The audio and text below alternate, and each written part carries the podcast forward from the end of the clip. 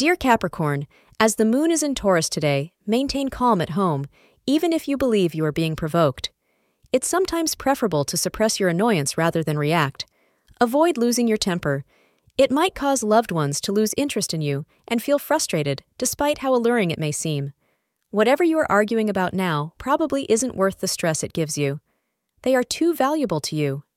According to astrologer, the melancholy temperament, once thought to be frigid and dry, is linked to Capricorn. Romantically, you will see that today obstacles fall out of your way and your path heads in the direction you were hoping for. Family members will come around to your point of view, and your beloved shows you how much he or she cares. Enjoy this period and build on the good rapport and trust that is being built. Thank you for being part of today's horoscope forecast. Your feedback is important for us to improve and provide better insights. If you found our show helpful, please consider rating it. For an uninterrupted, ad free experience, simply click the link in the description. Your support helps us to continue creating valuable content. Thank you for being here and see you tomorrow.